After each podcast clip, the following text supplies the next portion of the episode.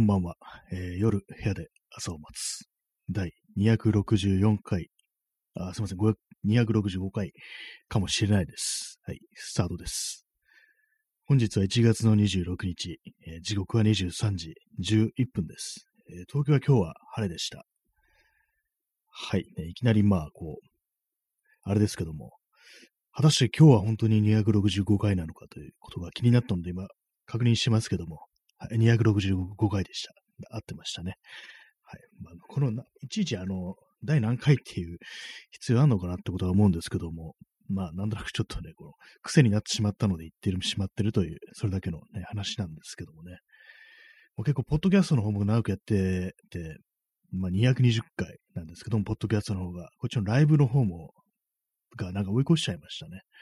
結局最初はそのポッドキャスト収録がメインだったんですけども、こっちのあの、ライブ配信も毎日やってるということで、こう、とっくのとに追い越してしまったというね、そんな話ですけれども、そんな1月26日ですけども、皆様いかがお過ごしでしょうか。私の方は特に何もないですね。参ったなっていう感じで、何も話題がない状態で突入してしまったので、それもあって今日、同じ話を何度もする人っていうね、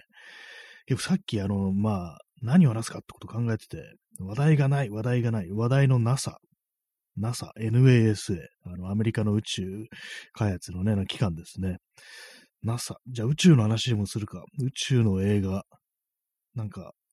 宇宙がで、宇宙が舞台の映画、あ、前この話したな、みたいな感じで、結構何か話そうと思うと、もう前、前もなんか同じ話してるっていうね、そういうなんかあの、沼みたいなところに入り込んでるなっていうふうに思って、まあ、この同じ話を何度もする人の気持ちがちょっと分かってきましたね。なんかあの、今まで、今まではあの、もう結構ね、おじさんおじいさんとかが同じ話をね、何回もしてるのを聞いて、この人自分が何を話したか、前に何を話したか忘れてるのかなと思ったんですけども、多分そんなこともないですね。普通になんか自分であの、同じ話してるって自覚はあるけど、他の新しい話題がないっていう、そういうね、可能性があるんだっていうことに、今自分でね、こう思い立ったんですけども、実際どうなんですかね。あの、私が同じ話してるときって、大体まあ自覚あってしてるというね、そんな感じなんですけども、まあそんな感じ、ちょっと言い訳がましいね、調子でスタートしました第265回ですけどもね、まあ、あ、そうだ、あれです。あの、重大ニュースが一つあります。えっとですね、あの、ソニーのプレイステーションストアで、ストアで、あの、フォールアウト4の、えーゲームオブザイヤーエディション。これあの、ダウンロードのね、最初別売だったダウンロードのコンテンツが全部入った、まあ、エディションなん、バージョンなんですけども、それがあの、セールということで、え1400円ぐらいで売っていますという、ダウンロード版ですけどもね、パッケージじゃない、ディスクじゃない、ダウンロードのみっていうね、あれなんですけども、まあ、の気になる方は買ってくださいという話でした。あの、この話でこれ何度もね、この、この放送何度もね、そのフォールアウト4という、こう、核戦争後のアメリカを舞台にした RPG があるんですけども、それの話をしてるんでね、あの、結構そのリスナーの方で、なんかどういう内容なのか気になるというね、方が何名か、というか2名ぐらいね、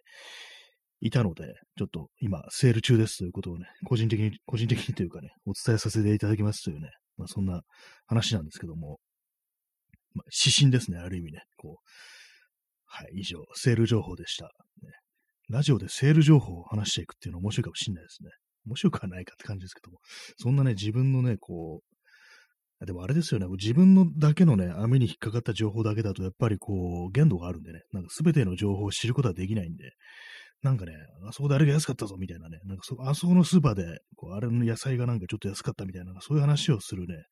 こう、感覚で、こう、ネット上のなんかね、セール情報みたいな話をしていく。まあ、あんま求められてない気がしますね。まあ、そんな感じでちょっとね、まあ、せっかくなので、まあ、この放送で何度も話をしているので、今安く買えるぞということでね、まあ、しょっちゅうセールやってるんですけどもね、ね、そういう情報でございました。今、プレイステーション4版の話をしましたけども、あの、Xbox 版もセール中で安くなってました。今、さっきチェックしたら、はい。まあ、それね、Xbox 持ってる人ね、全然いないですけどもね。私の周りでは、あの、一人しかいないですからね、友人の中でもね。まあ、そんなことはね、どうでもいいんですけども、まあ、どうでもよくはないですけども、あの、まあ、同じ話を何度もするというね、ことなんですけども、まあ、結構ね、あの、やっぱこう自分でこう、このラジオとかね、やってみると、やっぱあれなんですよね、喋ってる最中って、あのまあ、ある意味、なんかこう、なんか作業をやりながら喋ったりすると、本当になんかあの、どっちかお留守になるっていうのはやっぱありますね、それは。その、よくね、あの、YouTube とかで、あの、配信とかやってる人が漢字読めない問題、ちょ簡単な漢字をなぜか読めないっていうね、そういうね、ことをね、がよくあるんですけども、特にあのゲーム実況とかね、やってる人が、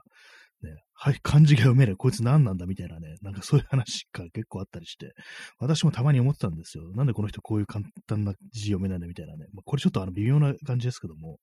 そんなんで別に読めない人がいたって当たり前だって思うし、別に日本語が母語じゃない人だってね、結構普通にいますからね、ああいうのなんか、日本語で喋ってたとしても。そういうのもあるんで、あんまこういうふうにね、ネタにするのよくないんですけども、実際自分がなんか喋りな、喋、なんかやりながら喋ったりすると、やっぱ結構ね、簡単な漢字間違えるんですよ。なんか頭では読めてるのになんか発出てくる言葉がなんか間違えてるってことが、まあ、多々あるんで、まあ、それもなんか別に作業やりながらとか、別なことやりながらじゃなくても、普通にこう喋ってるだけでも、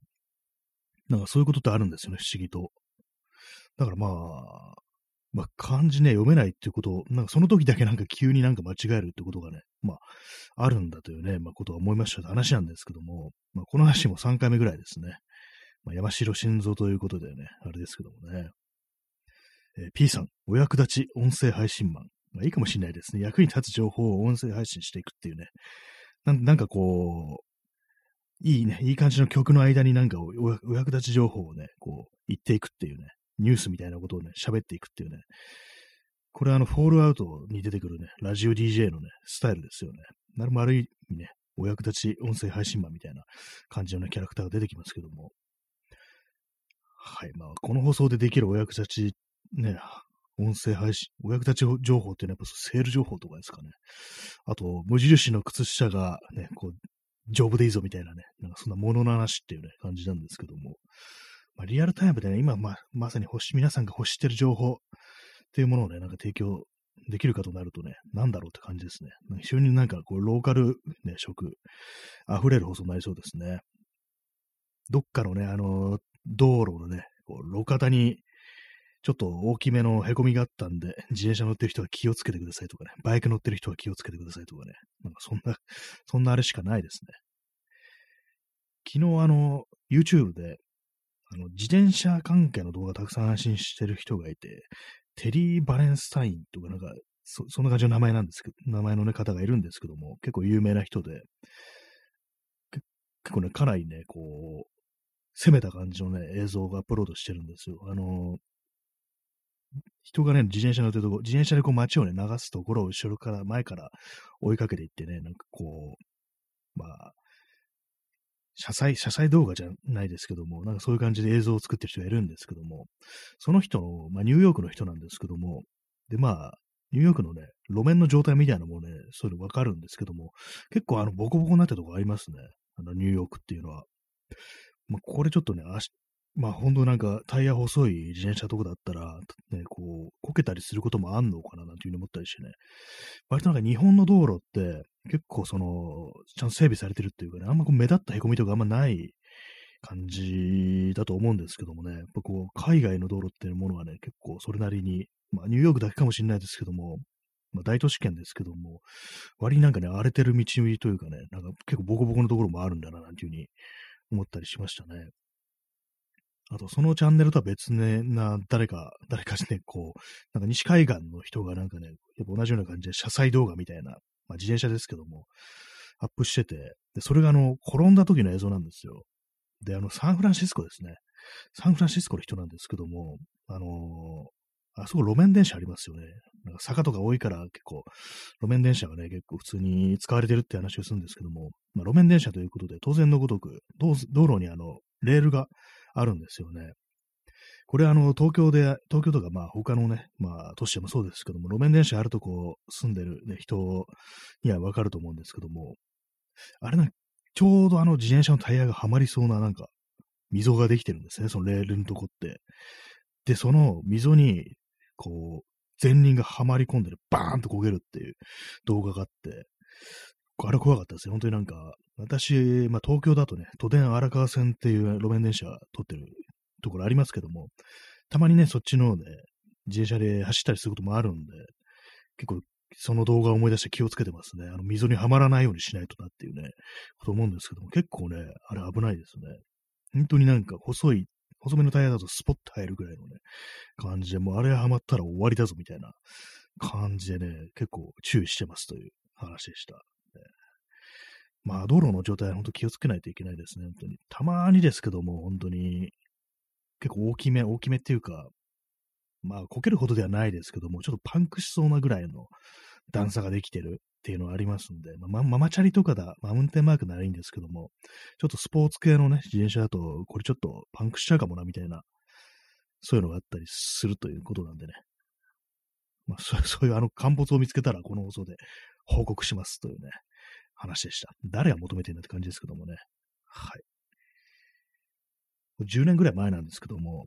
あのー、東京の山手通りですね。山手通りで、あの代々木八幡っていうね、ところあるんですけども、あの辺をね、ちょっと走ってたら、道になんかあのブロッコリーが落ちてて、一房だけブロッコリーが落ちてて、まあなんとなくね、あの、ツイッターに、まあこの代々木八幡の路上にブロッコリーが落ちてるので、通る人注意してくださいなんていう風にね、つぶやいたことあったなっていうね、そんなことを思い出しました。まあ昔の話ですね。大昔の話です。はい、えー、以上、ブロッコリー情報なんですけどもね。はい、もう、もうあの話すことがなくなりました。もうお役立ち情報っていうのはね、まあ、もう出てこないものですね、本当に。まあ今日はね、本当になんかこう、何もないんですけども、さっきあの、ちょっとね、あれやってました。やってましたというか、あのー、ちょっと DIY の続きみたいなことやってね、あの、まあ、この放送でなんか何回も話しますけども、あの、昔のフィルムカメラのレンズを改造するってのやってて、まあ、それの、また、あでもね、こうでもねってね、考えてたんですけども、未だなんか答えは出ずという感じで、ほんとなんか、難しいですね。なんかこう、木ってあの、あれなんですよ。まあ本当前も言いましたけど、割れるんですよね。結構細い木は割れるというね、すごい真理みたいなことに気づいてしまったので、結局最初はなんか木だけ、木だけでね、なんかね、組んでいこうと思ったのが、なんかそれがあのできなくなったということで、なんかいろいろ最初からやり直すっていうね、必要に駆られてなんかこう、まあ、あでもね、こうでもねという感じでやってるんですけども、なんか、めんどくさいですね。めんどくさいですね。なんかめんどくささしか出てこなくなりました。本当に、こう。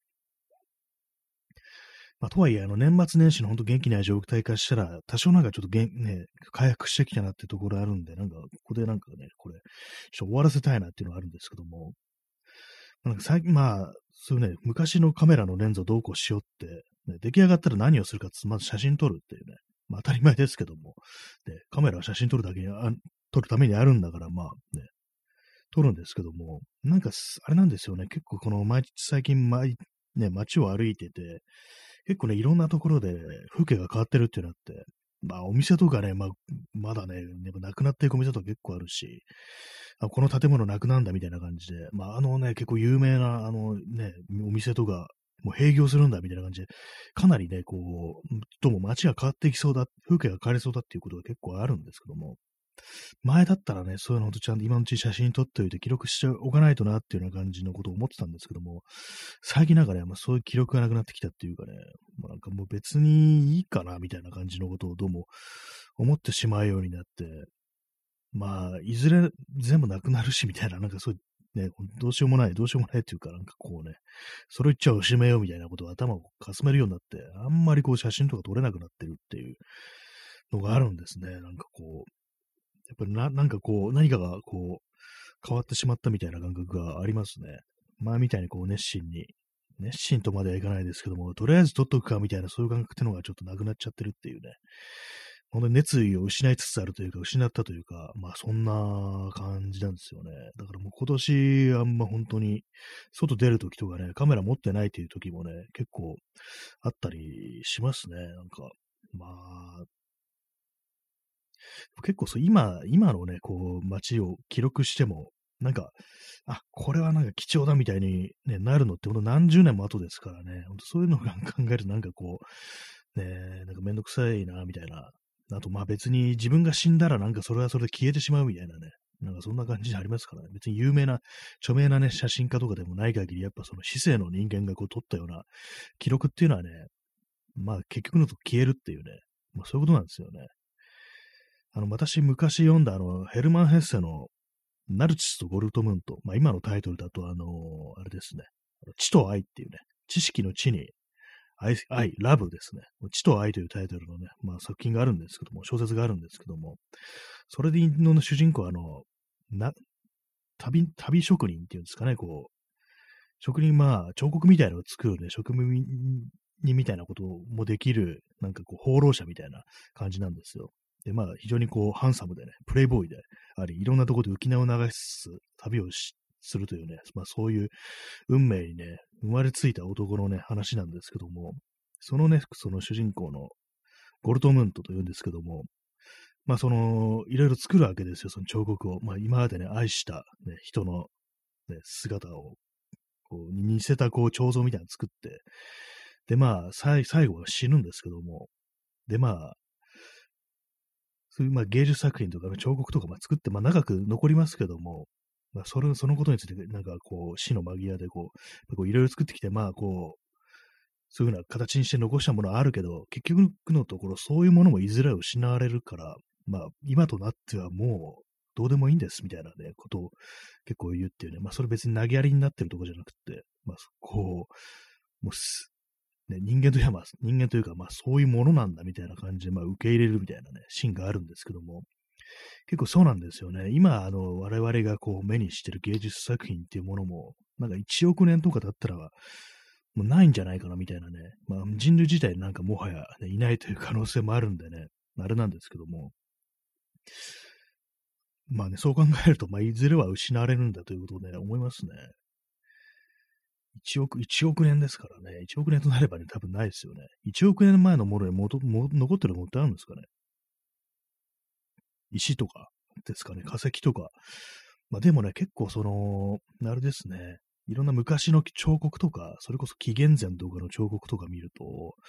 まあまあまあね、まあまあ残るもんだなと思いますね。数千年レベルではまあ残るんだっていうふうに思うんですけども、そこから先ね、行ったらどうなるんだろうっていうね、まあ、ギリシャとかそういうね、古代のね、広告、広告じゃないや、彫刻とかね、ああいうものもでもなんか結構あれですよね。なんか、一部失われてるみたいなものあったりして、あとまあ色とか全部落ちてね、真っ白になっちゃってるっていうのありますし、なんかね、あれもなんか、ああいうものってなんかいつまで残るんだろうみたいなことはたまに考えたりしますね。まあ特にあの、特に行き場のない、なんかこう話題なんですけども、これは、本当な芸術作品というものをね、いつまで、一体いつまで残るのかってことは思いますというね、話でしたってね、なんか、まあ、途方もない感じですね。もう人類はどうなるんだ的な感じのね、話になりますけども、そういうこと言ったら最終的にあの太陽がね、もうなくなるわけですから、なんどうし、なんでしたっけ？あれは。太陽って結局膨張してすべてを、すべてっていうか、地球ぐらいまで飲み込んで、最終的になんかこう、なくなる、しぼむみたいなことを私は、あの、幼い頃なんかね、こうま、学研の漫画みたいなの読んだことあるんですけども、なんかそれね、考えると、まあ自分の生きてるうちにはね、そんなことはにはならないであろうけど、最終的にそこに行くってなると、一体なんか、な、なんなのかなみたいなことって結構ね、思ったりしますよね。なんかまあ、わかんないですけどもね、形がなくなってもなんかどっかになんかあんのかもしれないですけどもね、すべてのものは。なのでなんかよくわかんない話してますけどもね。まああんまりこう考えて、考えずにね、生きておりますというね、話でした。え水を飲みます。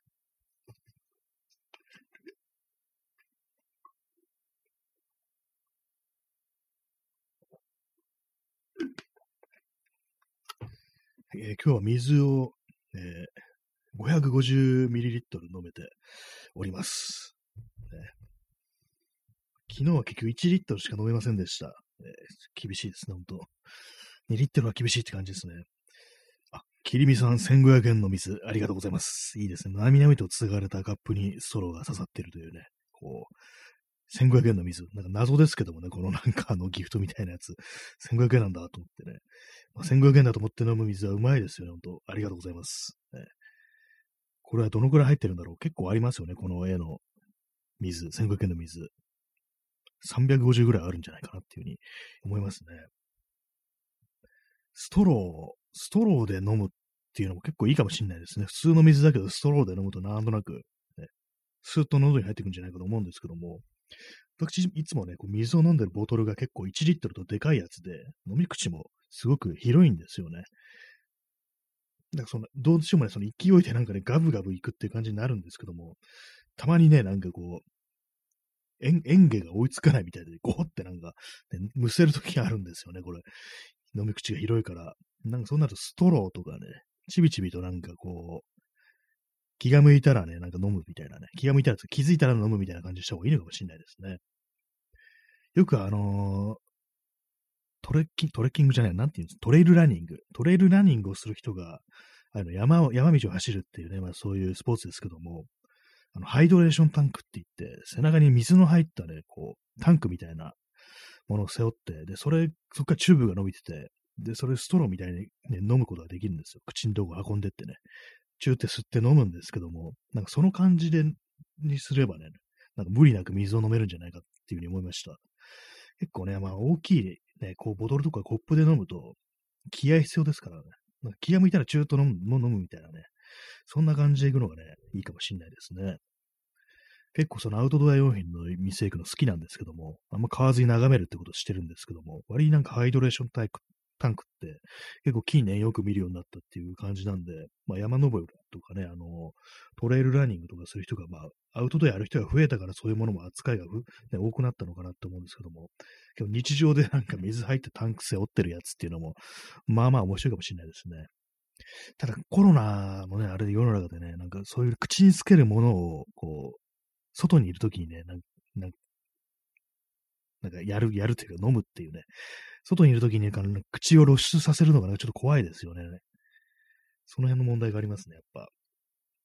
ぱりこう私、まあ、こういう風になってから、本当なんか外でね、飲み物を飲むってことが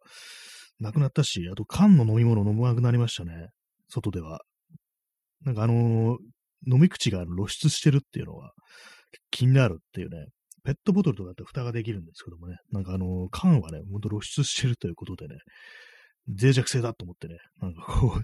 飲まなくなりましたね。まあでも結構、まあ、結構人によっては結構平気でやってるっていうね、感じですけども、なんかあれ避けちゃいますね、やっぱり。えー、きりみさん、リュックサックに長いストロー付きの水筒が一体化したものもありますね。あ、けあありますね。あの、一緒になってるやつありますよね。それ専用みたいな感じで結構いかつい感じのね、こう、コーデュラナイロンとかで作られたそのタンクみたいなのが背負えるようになってるっていうのありますね。あれもなんか結構見てるとね、盛り上がりますね。なんとなく謎に。ああいうね、感じのヘビーデューティーなアウトドアグッズというかギアというかね、そういうものを見るとね、やっぱ盛り上がるんですよね。長いストロー付き。結構ミリタリー感もありますね。あのなんか砂漠とかで活動するときああいうものを背負ってなんかこう、ね、活動するのかなみたいなこともね、思ったりして。私、あれなんですよね、あの、中野の、東京の中野のブロードベッドがあるんですけども、そこにあの結構ミリタリー系の、その、ウェア、ウェアというかね、なんか、バックパックとかね、それこそあの、防弾、防弾チョッキじゃないですけども、ベスト的なものですね。ああいうの、それこそなんか、銃とか、ね、扱うときに必要なものをなんか入れておくポーチとかにたくさんついてるベストみたいなね、そういうものを扱ってるお店あるんです。扱ってるお店があるんですけども、結構ね、あの、そこ見たりしてますね。あんまその、本気のやつは買わないんですけども、なんか自分で DIY するときに結構便利なバックルとかがあるんで、そこで買ったりするんですけども、周りにああいうの見てると盛り上がりますね。なんか。あの、まあ、サバイバルゲームとかやる人がああいうもの買うんだろうなっていう感じなんですけども、本当なんかね、あの、デザートタン、タンタンっていうんですかね、あの、サンドベージュみたいな色の、カモフラージュのためのの色とかね、なんかそういうものがいっぱいあったりしてね、なんか、まあ、ちょっとね、あの、こういう趣味もあれなのかもしれないですけども、やっぱこうミリタリー系のものを見るとね、盛り上がってしまうというね、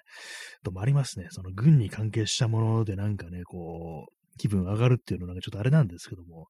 やっぱりそういうところありますね、私は。うん、男の子っていうね、感じでごまかします。ね、ごまかしてないか。まあ、水を飲みます。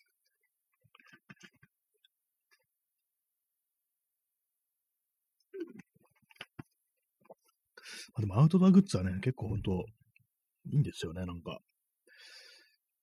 でもあれですね、本当結構物としてね、うんちく的になんかあの、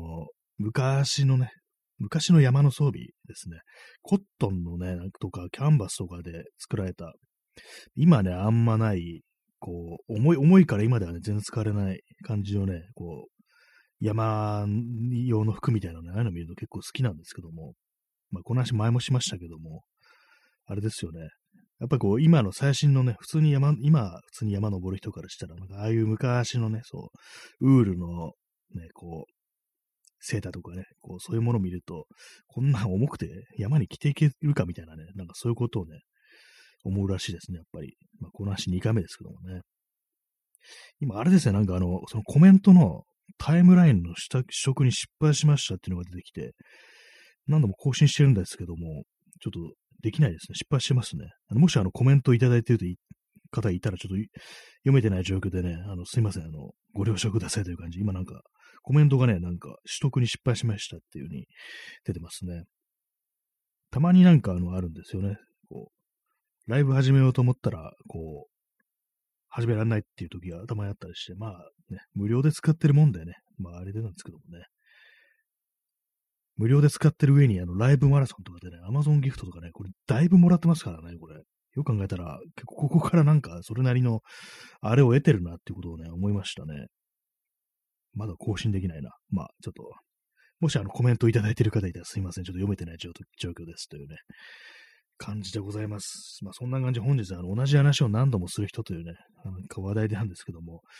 まあ、他ならぬ自分だぞっていうね、まあ、他のね、まあ、年配の人とか見てね、同じ話なんかもしてんなっていうふうに思ったのが、だんだん自分もそれに近づいてるというね、感じになっちゃってますね、ほんと。まあ、人生だんだん話すことなくなるっていうね、やっぱこう、新しい、こう、ことをね、していかないと、どんどんどんどんね、やっぱこう、硬直していくっていうのはなんかこと、最近ね、こと身に染みて分かってきたなっていうのがあったりして、まあ、だからなんかこう、いろいろやらねば、やらねばって言うとあれですけども、なんかこう、楽しいこととかどんどん見つけないといけないなっていうふうに思うんですけども、なかなかね、こう、どうも、やっぱ保守化していきますね。まあ、思想は保守化してないんですけども、行動っていうかね、なんかこう、趣味的な面というかね、なんかそういうところではね、やっぱこう、保守化してるっていうのがありますね。やっぱこう、なんかあれなんですよね。いろいろこう、映画とか見たりとかね、音楽とか聞いたりとか、そういうこともそうなんですけども、なんか、普段ね、聞かないような、見ないような、そういう自分のね、こう、自分の中にない感じのね、新しいものっていうものに接するとき、なんか面白くないんじゃないかなっていう。で、面白くないと思ったらそれ失敗なんじゃないかみたいなね、そういう感じっていうのは結構あると思うんですよね。自分にわからないものに触れてしまったとき、わかんないと思ったらそれ失敗だっていうね、感じで、なんか無駄、時間が無駄になったみたいな、そういうこと考えるとあるんですけども、でも、そのもっとね、若い時とか考えると、なんかね、なんか、こう、例えば音楽とかでね、なんかこう、いろいろ私の聞いてみるぞって感じで、まあ、全然合わないとかね、そういうこと結構あったと思うんですよ。まあ、それでもね、なんか無駄になったとかそういうふうには考えてなかったんで、やっぱりこうなんか年を取ってね、時間というものがだんだん失われていくと、そういうなんかね、なんかいやらしい考えてもらう頭に浮かぶようになり、そこでなんか保守化していくのかななんていうようなことはね、ちょっと思いましたね。だからこう、恐れずにね、こ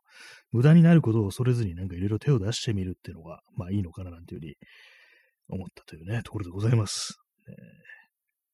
本日は、えー、13名の方にお越しいただき、そして今、我慢強い方が8名残っていらっしゃるというね、あ今、1人いらっしゃいましたね。ありがとうございます。あもう一人って感じで、